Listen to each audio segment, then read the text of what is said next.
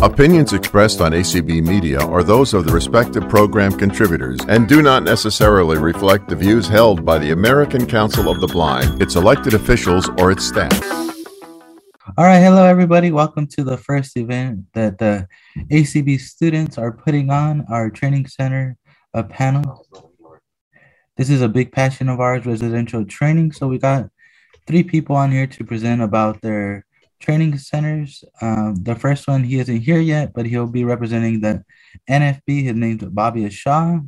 So hopefully he gets here. Next, we have Chris Woodfill from the Helen Keller Center. And uh, lastly, we have from the Carroll Center, we have Dina Rosenbaum. Thank you um, for having me today. My name is Dina Rosenbaum. I'm the Chief Program Officer at the Carroll Center for the Blind. Um, I'm here to talk about our residential programs and services at the Carroll Center. So we are located just outside of Boston in Newton, Massachusetts.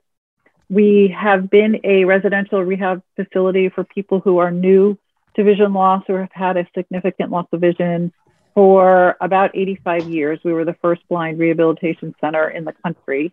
Um, so we offer a variety of services or programs for all ages and all stages of vision loss. We have an independent living program for people who are new to vision loss or need to develop more independent living skills. That's a three month program um, at our campus. We do focus on a smaller census. Our average census is about 15 with about 10 staff. So your classes tend to be smaller. Um, all our staff are certified um, professionals in the field of blindness, so certified mobility instructors, certified rehabilitation teachers, low vision specialists, et cetera. Um, and our campus includes a dormitory on campus, and we support individuals with additional needs, additional disabilities, and we have a nurse on campus to provide health, adaptive health education and training. We also have a work experience program for people who want to get develop skills after vision loss in the work environment. So we place people in internships for about two months um, and support them with job coaches or just um, training and support. Um, sometimes in an area that you might be looking for a career in. Sometimes it's just um, any type of job just to get yourself back out there, or for somebody who has no experience, sort of for that first time job experience for usually for a young adult or a teenager. We have computer training programs at the Carroll Center for beginner to advanced skills. And we just last year launched a program called Screen Reader User Testing Program um, to provide people with skills to be screen user, user testers in the field accessibility. We've had um, about nine, 10 or 11 people graduate that program. Um, almost all of them are working in the field um, for either a nonprofit or a for profit um, corporation um, either accessibility company or within a company that has an accessibility department um, doing accessibility work. The work is mostly remote that people are doing. So we've had people trained from all over the country. And our next class will be in the fall. We offer the class twice a year. Um, yeah, I think that's yeah. it for residential. We have some other services we do out in the community, recreation and community mobility um, for people who are local to the Carroll Center. But yeah, just going back to why we even had this panel in the first place, we just think uh, blindness training is very important because it it gives people back what they lost when they lost their sight, uh, which is independence back. Uh, it, it, it gives them a lot of confidence. So this is why we kind of had this this panel and we wanted to give di- different perspectives on different kind of training centers. That's why we had an nfb center the helen keller center for new york for the deafblind or hard of hearing and then the carroll center in boston um, to get the different perspectives. Um, so we can leave it up to the consumer to decide where they want to go not just based on their affiliation on a consumer group or a region area um, so we'll get started with our questions. I do want to give a warning though. Our second question does touch on sexual harassment um, at training centers. So this will be our second question. So I just want to give that trigger warning for the second question. But we'll get started with our first one, a lighter question. So the question is, um, what is the process for someone to get into your center? Like th- their justification letter? Um, who do they have to talk to? Where can they get more information? Um, to a tenure center. So Dina, we'll start off with you since um, you're available right now. Um, sure. So we um, we have a director director of admissions. Her name is Kathy Felt. So she handles all our inquiries for our programs, and also helps people navigate um, the application process. So any individual can come to us if they're seeking information about our services and programs, and work with her on identifying the right program. We then would work with the individual's counselor in their home state to identify if they're eligible for the service um, and funding is available for them to attend, and their counselor is going to support them in the program. Um, so um, we really just work with the individual and their home state, um, usually via our counselor or worker, um, to um, help support the funding and for them to come to the program. Oh wow, that's that's great. Um, all right, thanks for answering that. Uh, Christopher, is there any update with him? Can you talk now?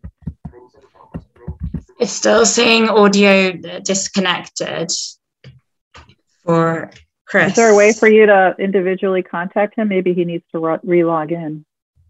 Okay. Um, yeah, while they're taking care of that, I'll give my perspective on how I went to training.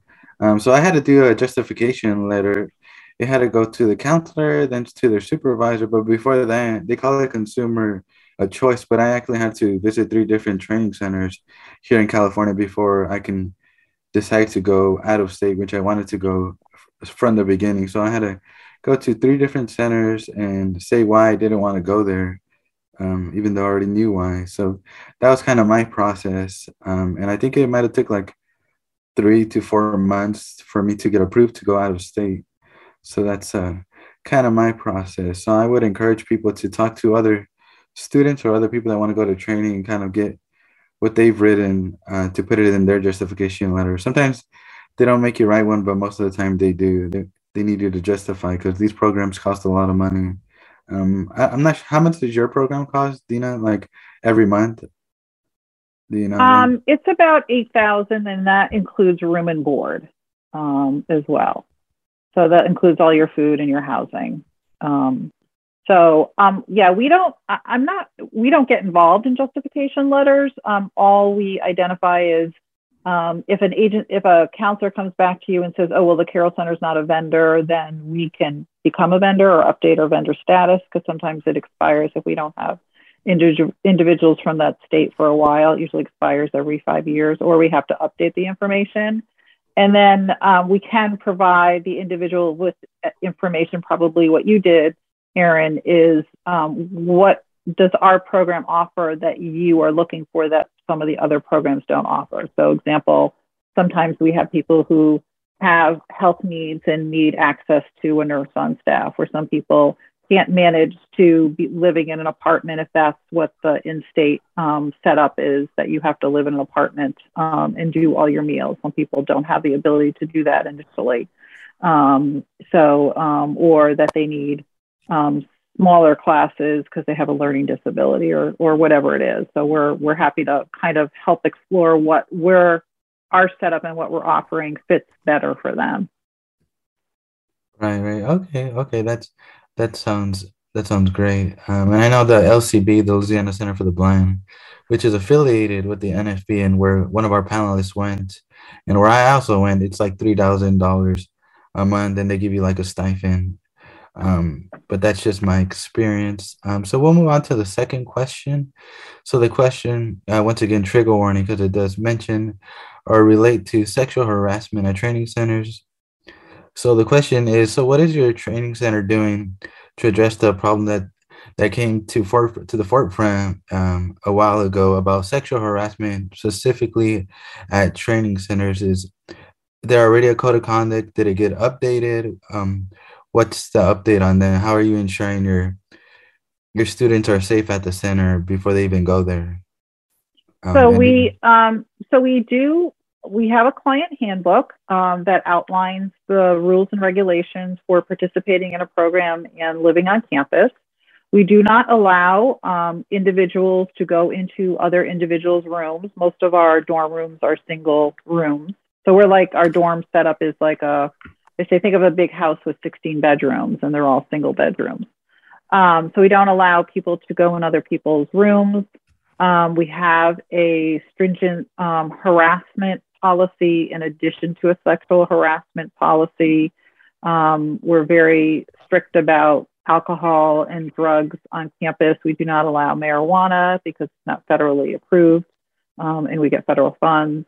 Um, and we do have a code of conduct with these items outlined that each client um, is reviewed with each person on the first day at their program. And we do require clients to sign um, the code of conduct. And if anybody um, uh, demonstrates misconduct um, of what the of the code that is outlined, they are dismissed from the program. Right. That's that's great. And I know at LCB, the Louisiana Center for the Blind, they partnered with the RAINN and now with uh, mobility instructors. Well, in our classes, they have consent forms, but specifically for O&M, so they know what not to do, what they what they can do, how far they can push you, if they can touch you to kind of move you in the right direction. So I know they have that going on to address the problem of sexual harassment and the following the code of conduct um, so yeah, they definitely don't want to get in trouble because they get federally funded. Um, and then kind of addressing, you had said um, the students are able to go to each other's apartments, and depending on which center related to the NFB, they can drink or can't drink. I know at, in Louisiana, you you cannot drink at the inside of the apartments. Right. And all our staff are required to go through sexual harassment training. We also are mandated reporters, so all our staff have to are trained um, are trained in mandated reporting um, process for the state of Massachusetts. Um, and we work very closely with the counselors. Your comment about mobility instructors or other staff are trained in to always ask per people permission before they put their hand on their arm or when they start their first lesson, they talk about what the client is comfortable with, et cetera. Um, so that is all reviewed. All right, so the third question, and I'll answer it just to switch it up uh, first, is basically what extracurricular activities do students do um, when they're at these centers? So, one thing that we did do when I was there, we went whitewater rafting. We went to, it was Tennessee. So, we went to the whitewater rafting and they, they had the Olympics there in like the 90s. So, that was pretty cool. Um, it was a lot of fun. Like, one time we were going backwards when we were going down um, uh, so that was really fun, and we were doing it wearing sleep shades and everything, so block out any remaining vision you had. Um, we also went to Mardi Gras since it's in Louisiana. Uh, we went up to New Orleans for I think it was three or four days, so that was that was pretty fun that that we did that. I know they go to national convention, a state convention, um, so that's some of the activities they do. But what do they do there at the Carroll Center, Dina? So, of course, it depends on the time of year because we're in the Northeast. Um, so, as an example, right now we have um, blind sailing that we offer that started at the beginning of June, uh, which is offered on Saturday, and anybody can participate in the Sail Blind program. Uh, we, we coordinate that with a local um, community boating program. We, um, for our summer programs, we have a lot more activities right now. We have a golfing program that will launch um, in a couple weeks.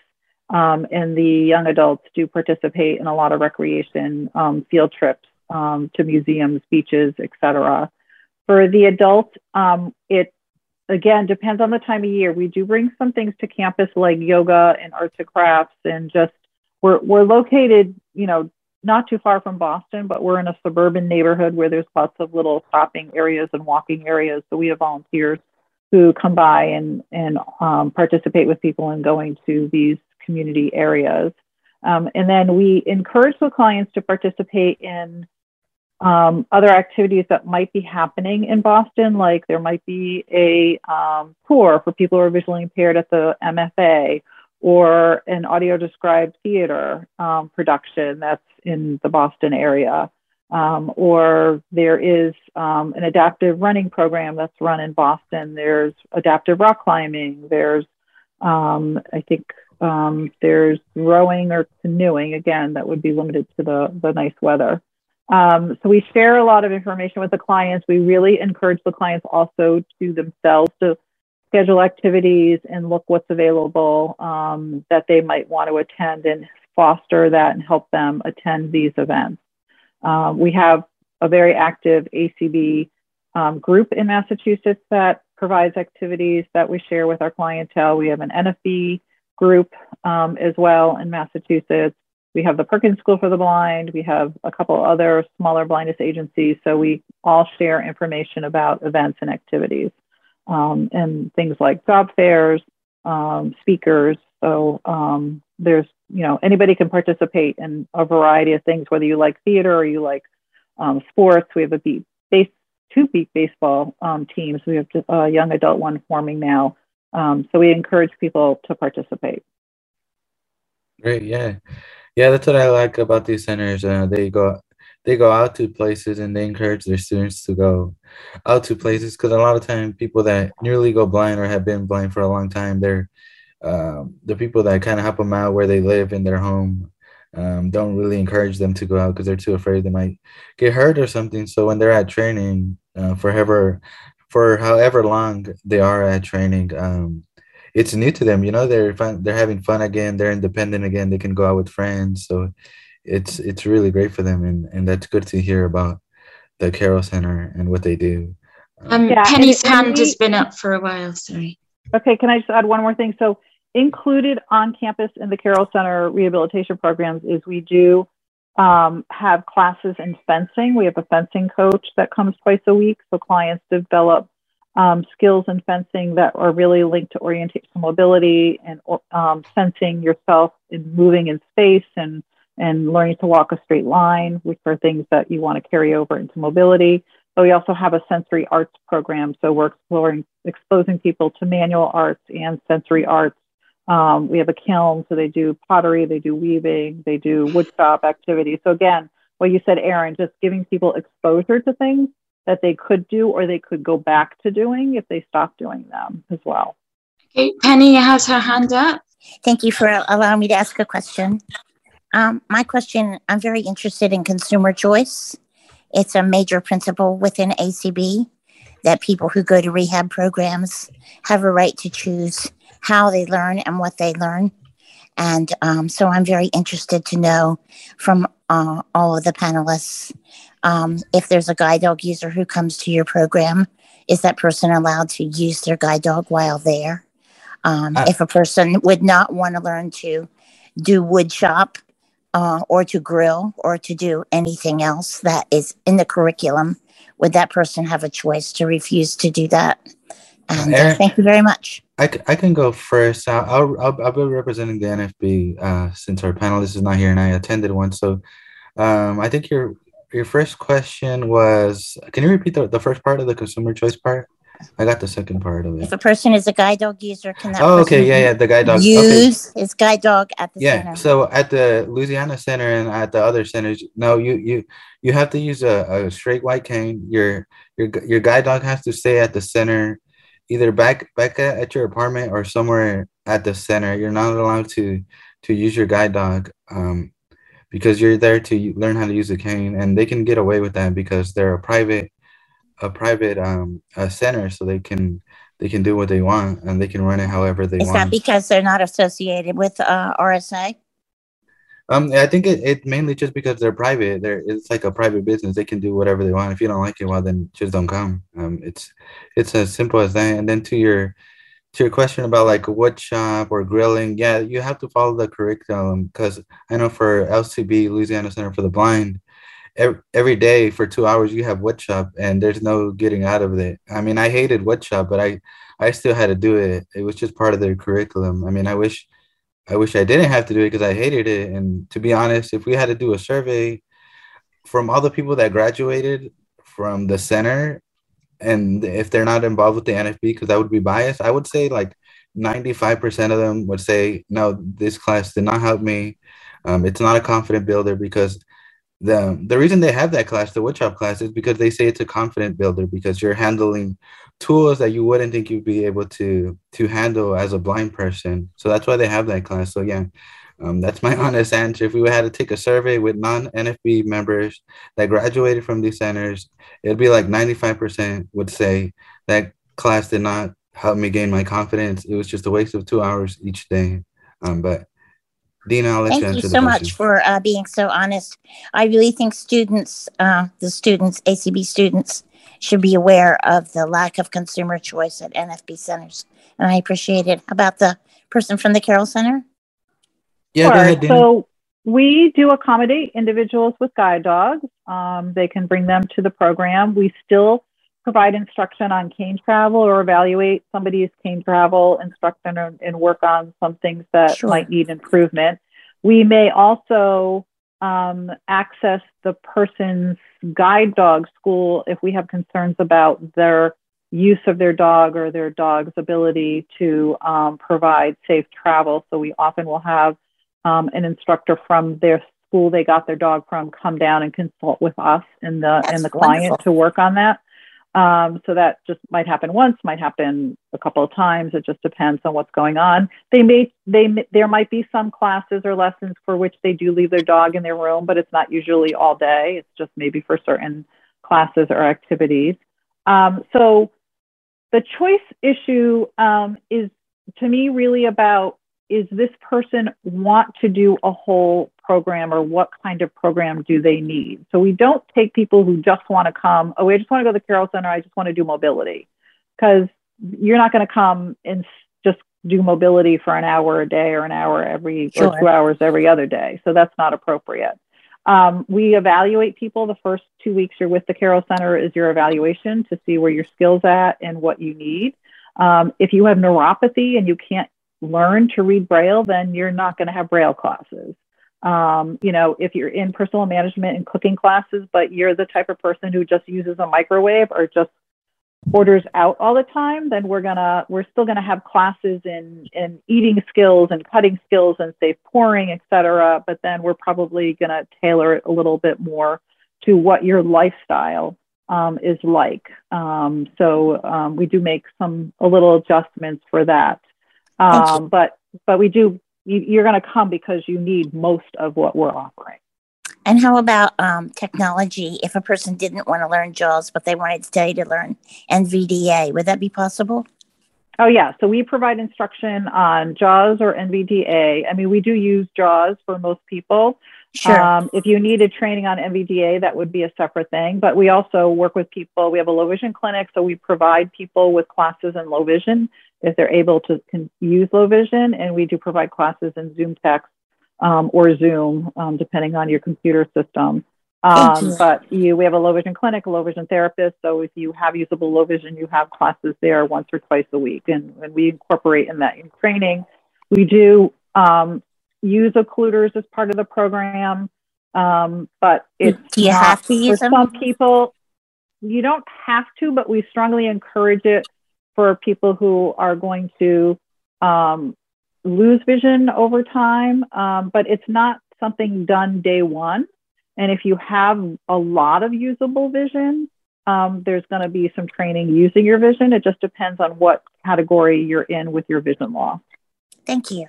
All right, Uh, how about that NFB person, um, or that Louisiana guy? I'm sorry, I don't Oh know yeah, your this is. Aaron. I just Uh, thank yeah, go you. ahead. Um, how about the technology question? If you wanted not to learn JAWS, would you be forced to do so? And Yeah, if you were the- a low vision person, would you have to learn JAWS or could you learn Zoom text? Yeah, so they teach everybody because you're wearing um sleep shades, so it'd be really weird and hard if you use magnification while under sleep shades. Uh, but yeah, JAWS is what they prefer just because it's more uh, widely accepted in the workplace and stuff. Um, but I also wanted to go back to just consumer uh, choice. I mean, it goes both ways. Like, yeah, you can make the choice to go anywhere, but also the centers You can can't run do it. that. If your state sends you to Louisiana, that's where you have to go. Yeah, I mean, it goes well, both ways, that's, but you, ac- that's actually not true. So Yeah, the that's what I federal wanted to law requires the federal law requires consumer choice. Um, so the choice is what program meets your needs. Um, if your needs can be met by the in-state program that you live in, then they will only pay the in-state, or they might only pay the equivalent of what the in-state tuition is. So we do have some states that say this is what we pay, and And we, I live in that state. I live in Maryland. The Yeah. only way you can Yeah. get rehab in Maryland is to go to the rehab center in Maryland. Well, or you and I the- should one talk of the because- NFB centers.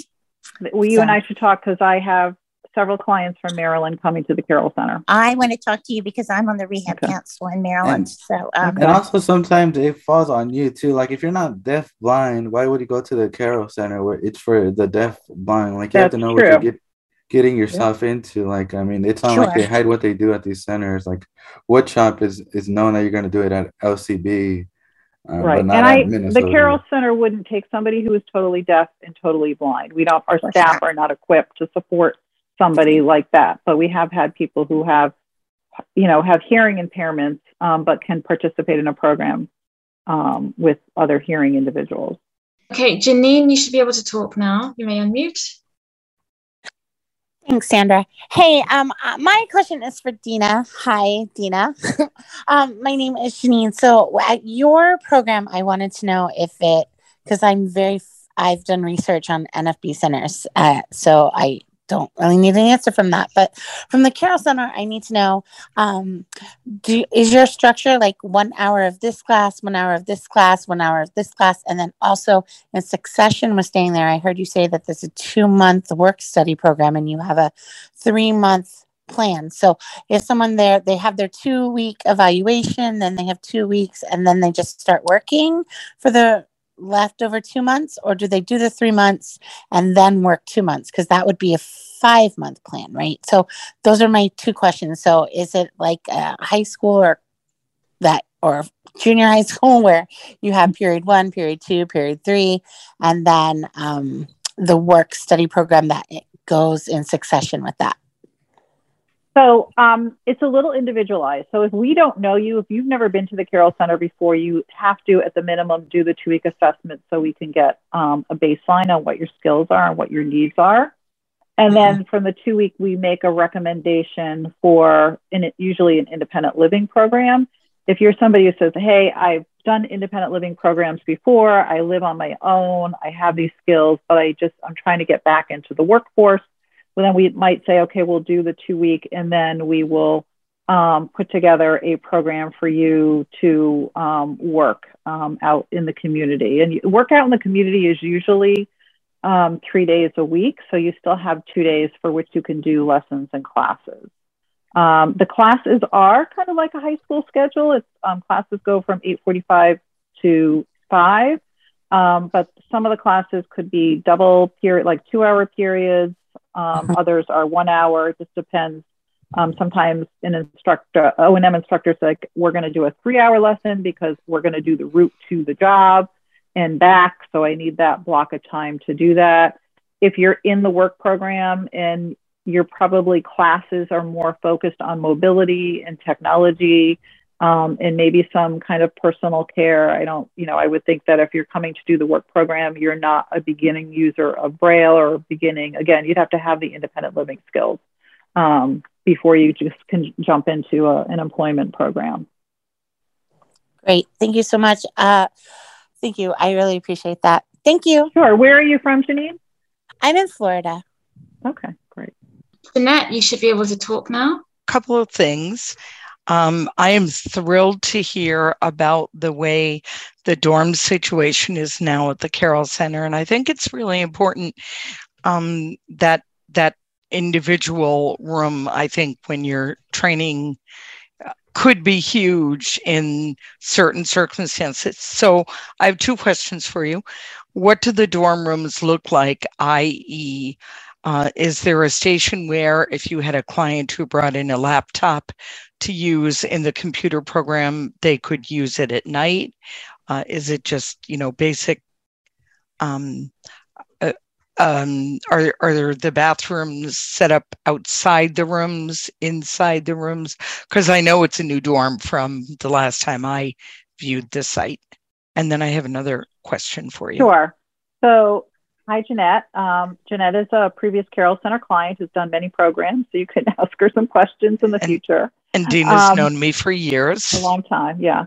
So our um, although we do have two double rooms that mostly are used when we have our youth program, but all the bedrooms have a um, bed with a bureau or drawers, and um, most of them have desks and night tables. So you have ample, plenty of room to um, be able to use a laptop and work in your room in the evening or after hours um, as well. So, um, and we actually even do some class instruction in the rooms. If you're in the independent living program, we might do like bed making in your room or organization and vacuuming and things like that. Um, and even do meal prep in the dorm kitchen with you as well. So you want to, if you want to make things in the dorm in the evening and weekends, you can do that. And and the um, bathrooms are outside of the rooms, correct? So it is shared bathrooms, but they're single bathrooms. So you know, only one person in the bathroom at a time. But there's okay. one bathroom for about every four rooms, four or five nice. rooms. So we have um, three full bathrooms nice. for 16 rooms and one um, half bath. Um, and then the we also have an exercise room and laundry facilities and and a computer lab in the dorm um, as well.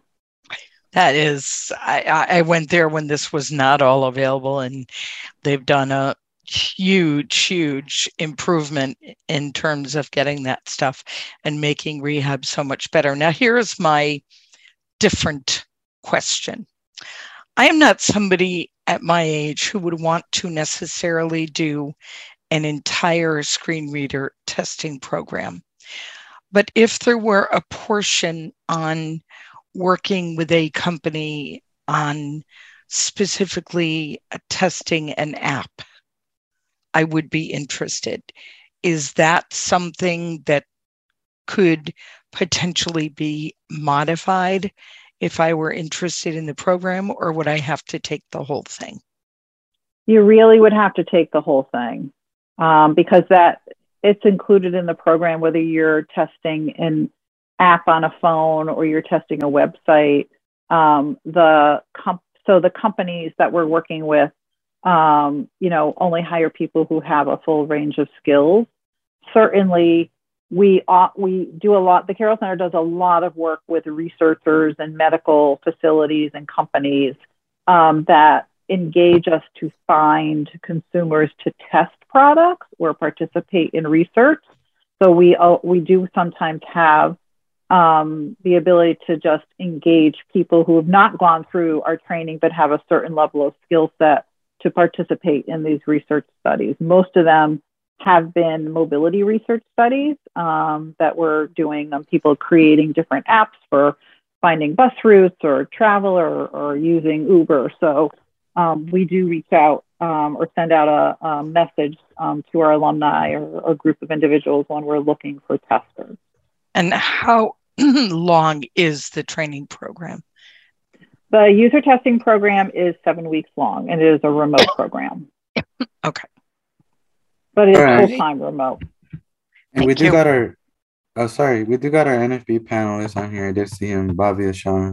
My name is Bhavya Shah. I am a rising junior at Stanford, majoring in mathematical and computational science. I attended the Louisiana Center for the Blind's immersion training program for a month last summer, and I'm getting several more months of training in this summer. So that is where I'm currently based. And I'm happy to chat more or answer any specific questions folks have about the training, the philosophy, the classes, and anything else. Yeah, let me just throw out a question before we open it up again. Um, so the, the next question is, does your center have any requirements for students to graduate?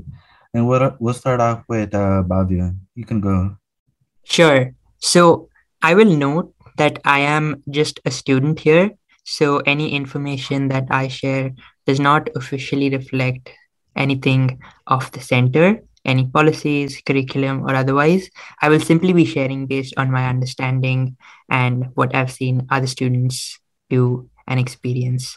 So, in particular, on graduation requirements, my understanding is that some of this is flexible and can be individualized to a particular student.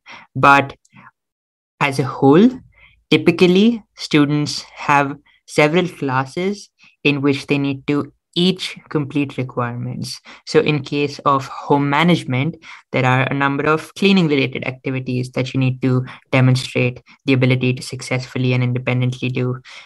Brooming, sweeping, ironing, just a few of those. In terms of cooking, which is the second component of home management, you have a meal for eight and then you have a meal for the entire center so this is you yourself buying ingredients, planning the recipes, and preparing the meal for um, typically 30 or 40 students and staff members at the center. In case of cane travel, the monster endings are the drop routes, wherein in any part of the city, you will be driven and dropped off without any instructor supervision and you're expected to use the cane travel skills the knowledge of the city and just improved orientation and mobility to find your way back on foot without seeking information let alone assistance from any passersby on the way back to the center. Um, some students also do out of town trips wherein they get to pick a random city wherein they get to just go around solo and experience life as a blind traveler. Similarly, you have industrial art wherein there are a number of projects that you need to get through using machines like the drill press, hand press, radial arm saw, chain arm saw, where you cut wood, you build blocks, you insert indentations, and just improve your confidence in handling equipment that is sometimes considered too dangerous, quote unquote, for the blind. Then you have Braille and you have seminar, and just across the board, there is a sense of setting slightly higher standards than usual and trying to simulate real world experience and setting graduation requirements to match the complexity and difficulty of real world scenarios. All right, Dina, um, can go ahead and answer the question.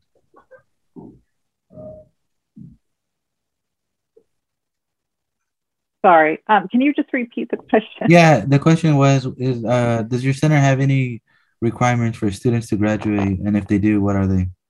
Um, we do not have um, strict requirements. We cover um, the same areas of um, skill development in terms of personal care, daily living um, management, household. We do write a report that um, reports on what skills were attained and if there are additional skills that need to be covered.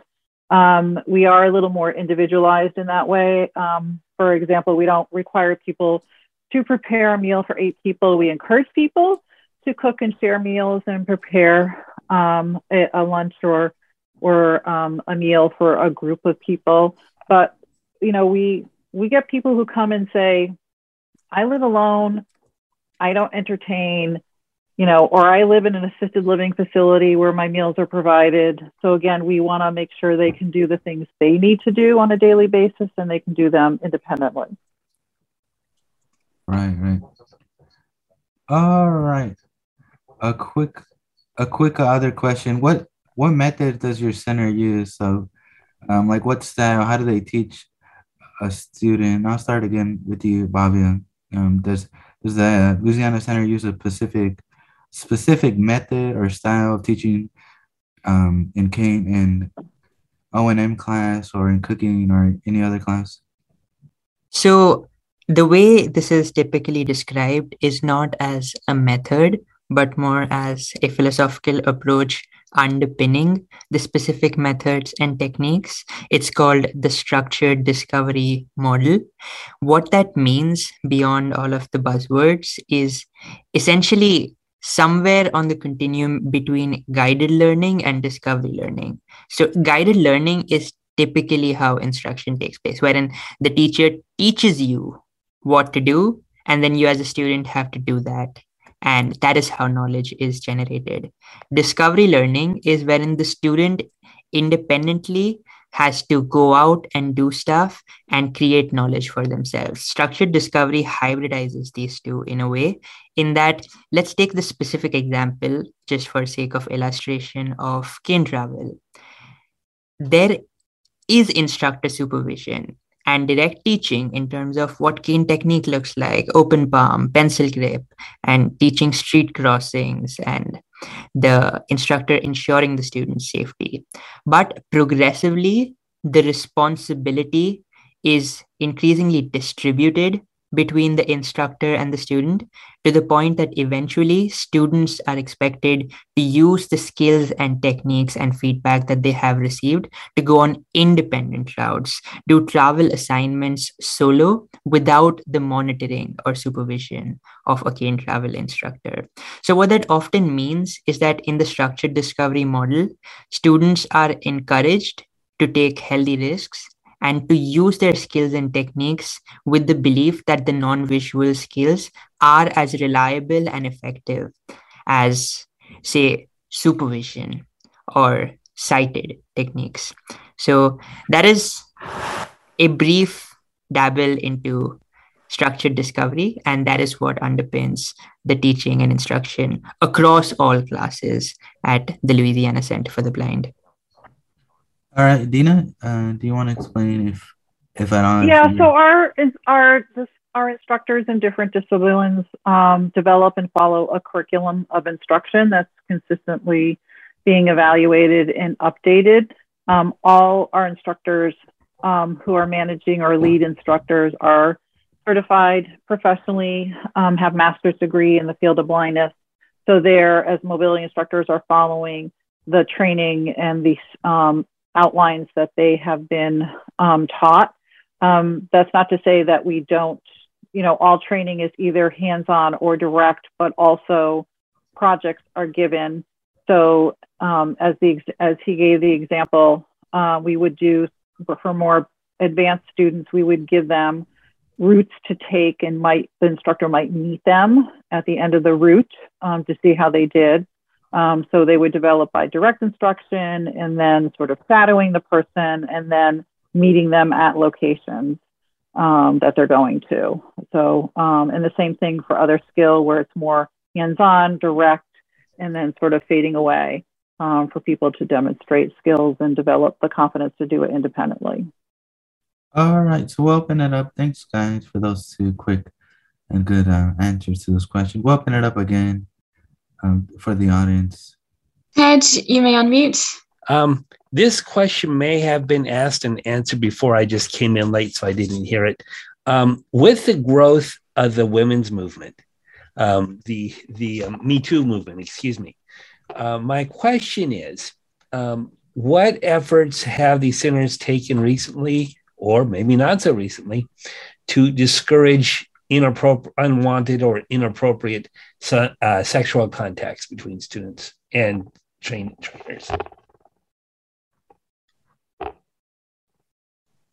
Yeah, so I'm not, I'm not. Well, I guess I just go back to we had previously talked about how our staff are provided with instruction as part of their onboarding and harassment and sexual harassment and appropriate methods to um, provide hands-on instruction to clients in terms of getting permission, et cetera. Um, and then we're also asking all our clients to abide by a list of rules um, conduct when they're at the Carroll Center by signing a conduct code form. Um, and we have no tolerance um, for any type of harassment, bullying, or inappropriate activity um, towards any individual, no matter what your sex, um, you know, we we're in a in a um, time now where um, sexual orientation um, is um, sort of open. So, you know, we want to be respectful of everybody who comes to the program and, and what they want to be referred to. And we would expect everybody attending the program to participate and follow that as well. Bhavya, do you want to answer um, the question if you have Sure. So again, I would reiterate that I'm not an official representative. So what I'm sharing is just what I have observed in terms of policies and procedures that I am aware of. I know that in a client's onboarding process, the intake paperwork, there is a dedicated sexual harassment policy about which students are informed of and need to abide by.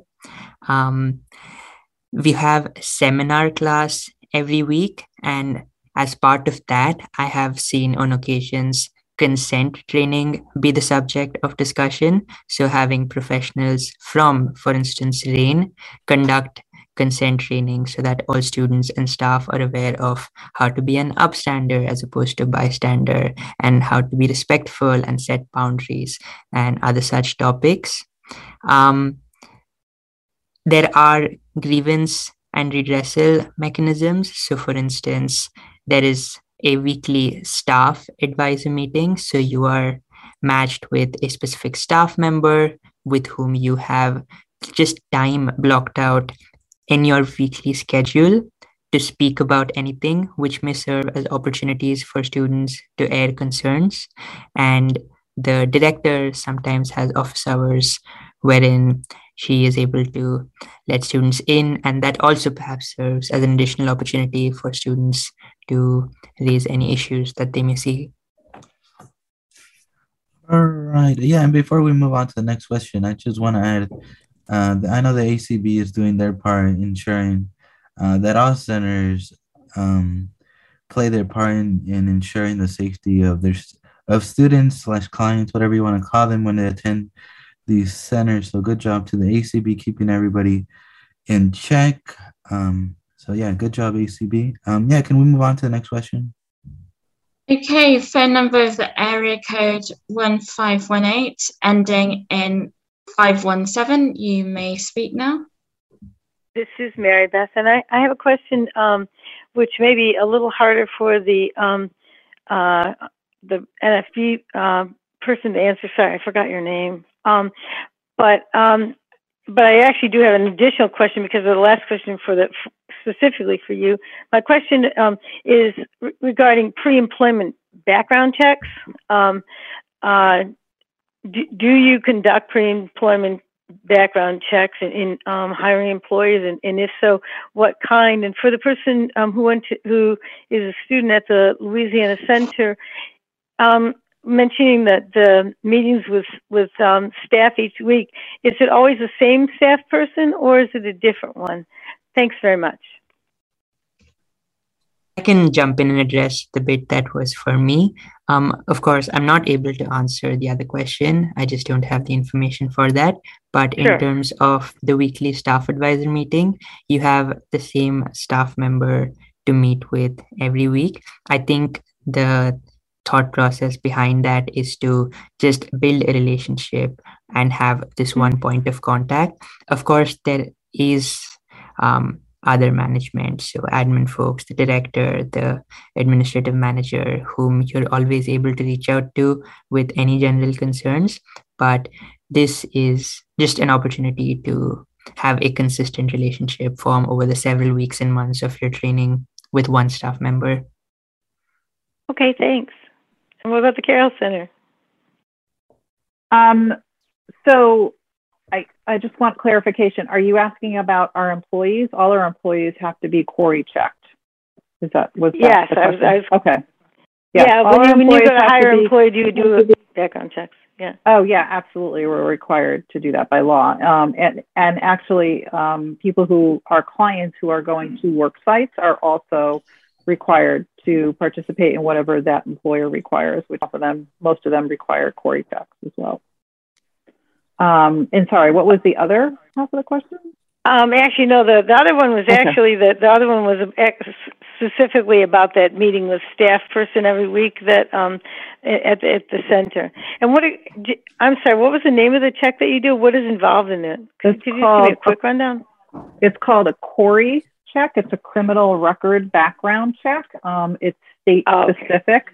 Um, so it's a the individual has to fill out and sign a form, and it goes to the state, and they do a background check on the individual to see if they've had any mm-hmm. arrests um, or um, illegal activity, and that then is shared with the employer. Thank you. Raymond, you have permission to talk. Go ahead. Uh, good good afternoon. Uh, I'm glad for this uh, seminar. Uh, yeah, my name is Reverend Ray Razor. I was a uh, national field rep for CNI Guide Dog School and I, I, I didn't have the pleasure to visit uh, Carroll Center, which I wish I had, but I did uh, get to visit Louisiana. I stayed. For, they hosted me for a week, so I stayed there for a whole week, interacted with with the whole situation. I also went to Minnesota. I also went to Minnesota, uh, NFB. Um, Center, and I stayed there for a whole week. And I also got to go to Colorado Center for the Blind NFB, which was a wonderful experience. And I went to uh, Arkansas just for a day. But what I did for CNI, I came to um, do presentations on guide dogs. And one of the things I have really noticed, and I recommend whenever I give presentation, I don't care how old a blind person is, if they can go to one of the centers, I have seen just in a week when a person, a blind person came to the center, they almost became a new person uh, the independence that I seen all of a sudden that a blind person was able to require the kind of confidence, the independence of getting around, moving there. One of the sad things is this code of conduct. One of the things I noticed the social interaction of people that was blind and, you know, unfortunately going in,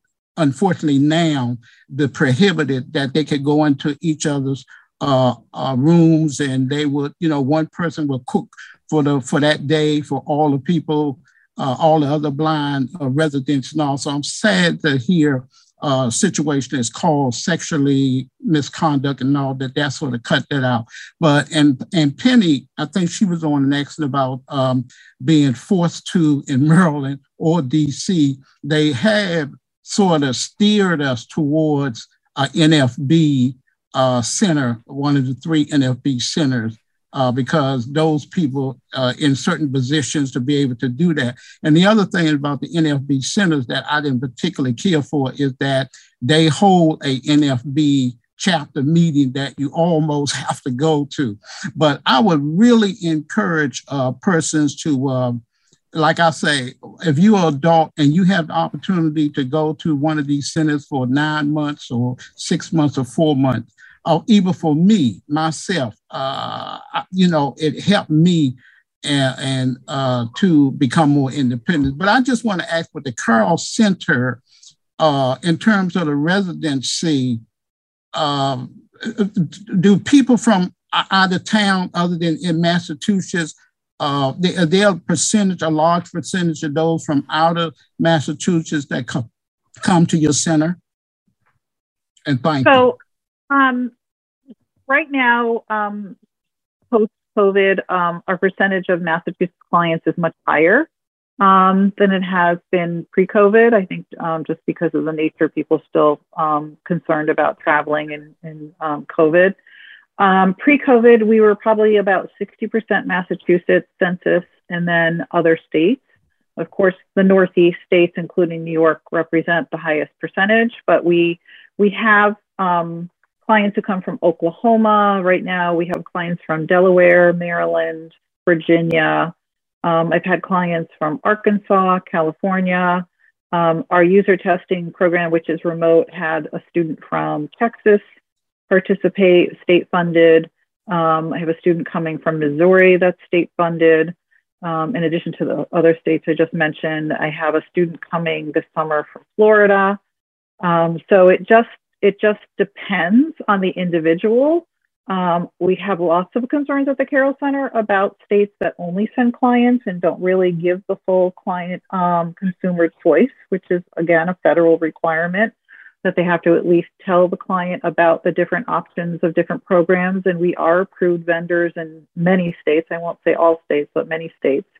Um, but I know it is a little harder if you have a, a program in your state. Um, you know, we just as we would rather see Massachusetts people come to the Carroll Center than go out of state. I can see that mm. if you're running a program in a state, you want your state consumers. Um, but if you don't have a state a program in your state, um, absolutely seeking out and being educated about the right fit for you is important. And here, here, Raymond, I totally agree. I think all of us would who are run programs agree that um, if you have the opportunity, um, the benefit of going to a residential program um, is significant in developing skills, whatever that program is. And one oh. just one last thing, I want to thank you, Massachusetts, for uh, producing Charlie Crawford. Uh, uh, uh, he last, uh, well, I followed him after being the capital area guide dog president in DC here. But be, just before he died, me and him started last year. Uh, before he died in April, we started a, a radio show called uh, CAG do about your dog and you, and he was the co-host. And I Yeah. thank y'all for. I learned so much from Charlie. Thank you. Yeah, he was a great friend. Um, I also just want to comment that we one of the pro service uh, classes we have at the Carroll Center is called Resource Seminar, where we bring in um, individuals to share with our clients about different resources like guide dogs. We have guide dog schools who come and present at the Carroll Center. We bring in, you know, library from Perkins um, Library um, come in and present, but also disability groups, ADA groups. So we really want to expose our clientele to what other resources there might be available in their community that they can um, connect with or engage with. All right. Well, thanks for that. I just want to add uh, to what Ray Ray was saying. Yeah, these centers are really life changing for people that go to them. I remember, uh, Yassi, uh, he's from Texas. He also used to live in Massachusetts. So I don't know if you know him, uh, Dina. Um, but I he he went. He, I think he was like failing most of his classes or just passing in community college with C's, and he went to the LCB. Um, and now he actually goes to Harvard Law. So that's pretty crazy. I know that's it's like super life changing. Like no matter what center, not just NFB centers, but I mean Carroll Center, the deaf blind one, the Carroll Center. So definitely agree with you, life changing. And I, I mean, if you don't like what these counselors are doing and recommending NFB centers, there's nothing stopping the ACB from starting up their own center and and giving putting their hand in and starting their own center and helping people gain their independence. So I mean, I just want to add that. Uh, I guess just the last question: D- Does your center have any class um, helping people adjust to their blindness or adjusting to blindness class, basically? And there, there's different name for it. I've heard it called adjustment to blindness philosophy class, seminar class. Basically, helping people adjust their blindness or get over their blindness. And we'll start off with uh, and then Dina. So, the emotional adjustment to blindness is, of course, a part of the overall training holistically. So, that is part of every conversation you have when students who have residual vision put on sleep shades and are encouraged to trust the efficacy and safety and power of non-visual skills. Whether it is when you are being taught by instructors who are all fully blind themselves or if sighted then they are wearing sleep shades often while teaching um, whether it be just in interactions with peers in particular at lcb they have a dedicated class two days a week, um, which is called seminar. Essentially, other than discussing resources and sometimes training about specific topics, I mentioned consent training earlier. These classes serve as an opportunity for students to reflect on their attitudes and outlooks towards their blindness because it is of course a part of everyone's identity. So these just serve as a couple hours every week to specifically sit down and discuss and debate and share viewpoints and cultivate your own individual philosophies about blindness as an identity. And very similar to the Carroll Center, we have a social worker on campus um, who meets with individuals um, it- um, to do case management and counseling. Uh, the director of the rehabilitation program, Jennifer Harnish, is a therapist herself. Um, and we also have group counseling, um, something called People Talk, but it's conversations about adjustment to blindness, the emotional process, but also being supported by your family and um, regaining your role within your family or changing your role within your family. Um, so we do family um, events as well to support that. Yeah, I mean, I love uh, blindness philosophy class. I love going toe to toe with with the instructors uh, related to blindness philosophy. What should we do as a blind person? What we can do? What society should do? Um, Aaron, I just um, have a comment. Um, will our contact, like my contact, be shared with the attendees? Yeah, we'll You share. know- We'll share okay. it.